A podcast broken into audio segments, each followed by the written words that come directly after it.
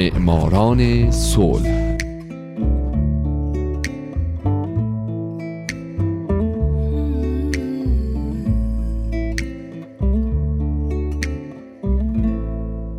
باعث افتخار ماست که شما شنونده رادیو پیام دوست هستید. لطفا به معماران صلح گوش بدید.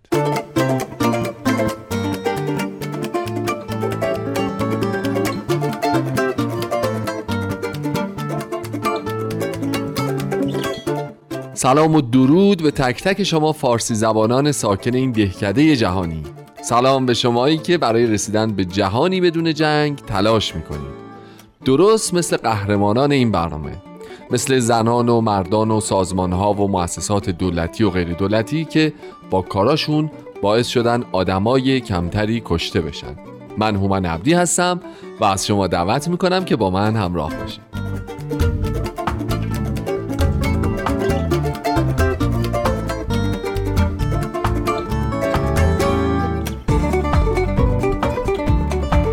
این هفته سال 1995 میلادی سر جوزف روتبلات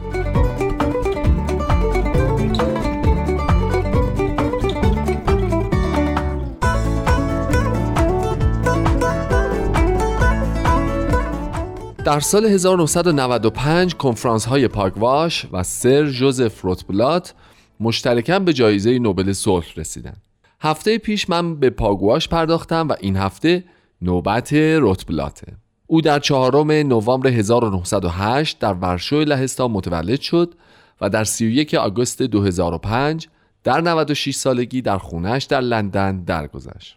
روتبلات فیزیکدان لهستانی و تنها فیزیکدانی بود که بر اساس وجدانش از شرکت در پروژه منحتن پروژه‌ای که به ساخت بمب اتم منجر شد خودداری کرد. او یکی از امضا کنندگان بیانیه راسل اینشتین در سال 1955 بود یکی از به وجود آورندگان کنفرانس پاکواش و دبیر کل این کنفرانس از 1957 تا 73 بود و به خاطر تلاشهاش برای خل سلاح‌های هسته‌ای در سال 1995 به همراه کنفرانس پاکواش مشترکاً موفق به دریافت جایزه نوبل شد.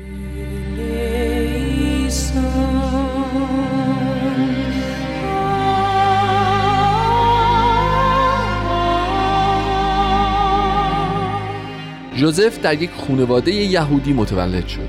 پدرش زیگموند مالک یک کالسکه مسافرتی ملاک و پرورش دهنده اسب بود. بنابراین دوران کودکیش در رفاه کامل گذشت. اما بعد از جنگ جهانی اول شرایط تغییر کرد. مرزها بسته از پا توسط ارتش مصادره و در نتیجه پدر جوزف ورشکست شد و خانواده با فقر روبرو شدند. بعد از جنگ جوزف مجبور بود به عنوان یک برقکار در ورشو کار بکنه. اما آرزوش این بود که روزی یه فیزیکدان بشه. پس به دنبال آرزوش رفت و جالبه بدون اینکه تحصیلات رسمی داشته باشه موفق شد در دپارتمان فیزیک دانشگاه لهستان بورسیه بگیره. او مدرک لیسانسش رو از این دانشگاه دریافت کرد و در سال 1938 از دانشگاه ورشو موفق به دریافت دکترای فیزیک شد. در همین موقع ها هم بود که با دانشجوی رشته ادبیات به نام تولا گرین ازدواج کرد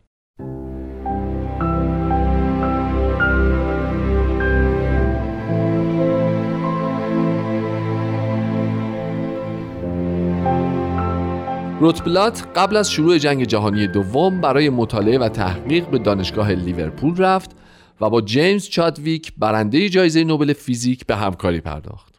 کمی بعد چادویک امکان استفاده از یک کمک هزینه تحصیلی رو برای روتبلات فراهم کرد. روتبلات به کشورش برگشت تا همسرش رو هم به انگلستان بیاره.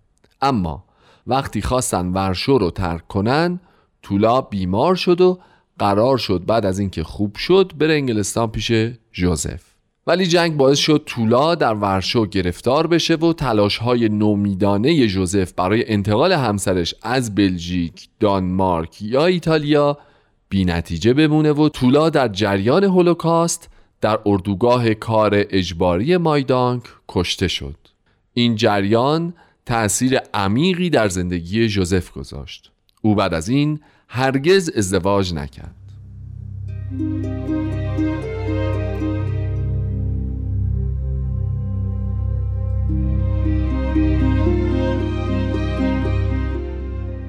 روتبلات وقتی هنوز در لهستان بود دریافت که تحقیقاتش می‌تونه برای ساخت یک بمب اتم استفاده بشه. او می‌خواست که این تحقیقات رو فراموش کنه اما وقتی حزب نازی آلمان شکل گرفت روتبلات تحقیقاتش رو از سر گرفت. چرا که فکر می‌کرد تنها راهی که میشه حزب نازی رو از استفاده از اتم باز داشت اینه که بریتانیا هم بمب اتمی داشته باشه.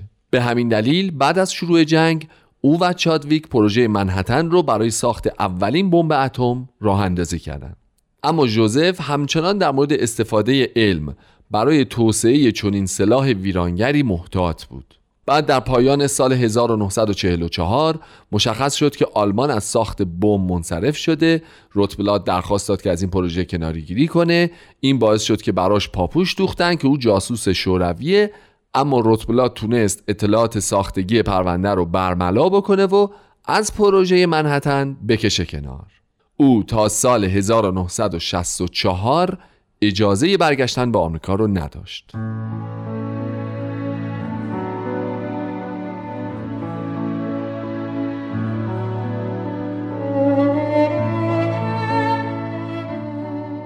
سر جوزف روتبلات یکی از دو برنده جایزه نوبل صلح سال 1995 به بریتانیا بازگشت و طبعه این کشور شد او وقتش رو صرف تحقیق در فیزیک هسته‌ای و استفاده صلحآمیز از اون کاربردهای رادیواکتیو در پزشکی، بیولوژی و تحقیقاتی از این دست کرد. بعد از بمباران اتمی ژاپن او فکر می‌کرد که بهش خیانت شده برای همین مدتی با هر نوع تحقیقات اتمی مبارزه می‌کرد. روتبلات معتقد بود که دانشمندان باید همیشه نگران عواقب اخلاقی کاراشون باشند و از بعد از جنگ جهانی دوم تا آخر عمرش تبدیل شد به یکی از برجسته ترین منتقدان مسابقه تسلیحات هسته‌ای. او همچنین جوانترین امضا کننده بیانیه راسل اینشتین در سال 1955 بود و ریاست کنفرانس مطبوعاتی مربوط به اون رو بر عهده داشت. بیانیه‌ای که توسط برتران راسل فیلسوف، مورخ و صلح طلب بریتانیایی نوشته شد که راسل در اون درباره خطرات حاصل از گسترش سلاح‌های هسته‌ای برای جامعه بشری هشدار داده بود و یازده دانشمند برجسته هم این بیانیه رو امضا کردند. از جمله اینشتین و روتبلات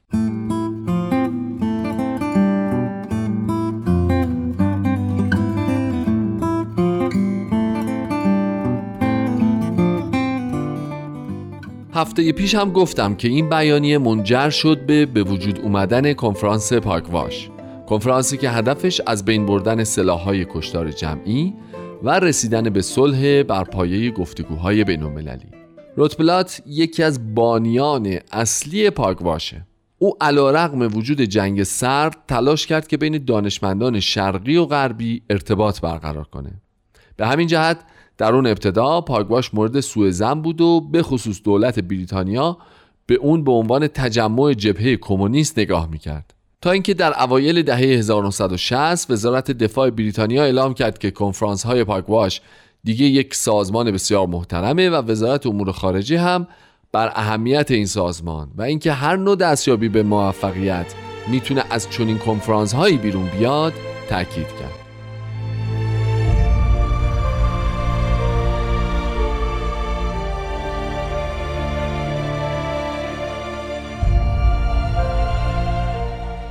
فعالیت روتبلاد در کنفرانس پاگواش بسیار گسترده بود. او معتقد بود که دانشمندان هم درست مثل پزشکان مسئولیت فردی اخلاقی دارند و باید مثل اونها قبل از شروع به کارشون سوگند بخورن. او به خاطر فعالیتهاش علاوه بر بردن جایزه نوبل صلح برنده جوایز و نشانهای دیگه هم شده از جمله برنده جایزه صلح آلبرت اینشتین در سال 1992 انتخاب او به عنوان همکار انجمن سلطنتی در سال 1994 و ملقب شدن به لقب سر در سال 1998 روتبلات در سخنرانی دریافت جایزه نوبل صلحش گفت انرژی ای حاصل سالها تحقیق تجربی و نظری بود. این امر دارای پتانسیل زیادی برای منافع مشترک انسانها بود. اما اولین باری که مردم از این کشف مهم آگاهی یافتند از طریق اخبار مربوط به انفجار بمب اتمی هیروشیما بود. آن دستاورد با شکوه و جلال علم و تکنولوژی حال به یک تومور بدخیم تبدیل شده و علم با مرگ و نابودی مترادف شده است. امروز می‌گویند که دسترسی به سلاح‌های اتمی برای امنیت ملی ضروری است و این سیاست مجوزی است برای گسترش سلاح‌های هسته‌ای. این سیاست مصیبت و فاجعه است. برای جلوگیری از این فاجعه و به خاطر بشریت باید از شر سلاح‌های هسته‌ای خلاص شویم. رسیدن به این آرمان زمان می‌خواهد. اما تا شروع نکنیم اتفاق نخواهد افتاد.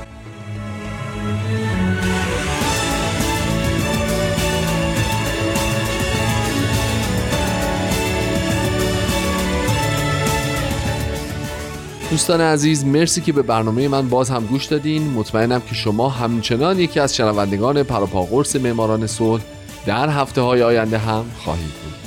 من هومن عبدی. امیدوارم شما که امروز یکی از شنوندگان برنامه بودید در آینده یکی از برندگان نوبل صلح باشید. شاد باشید و خدا نگهدار.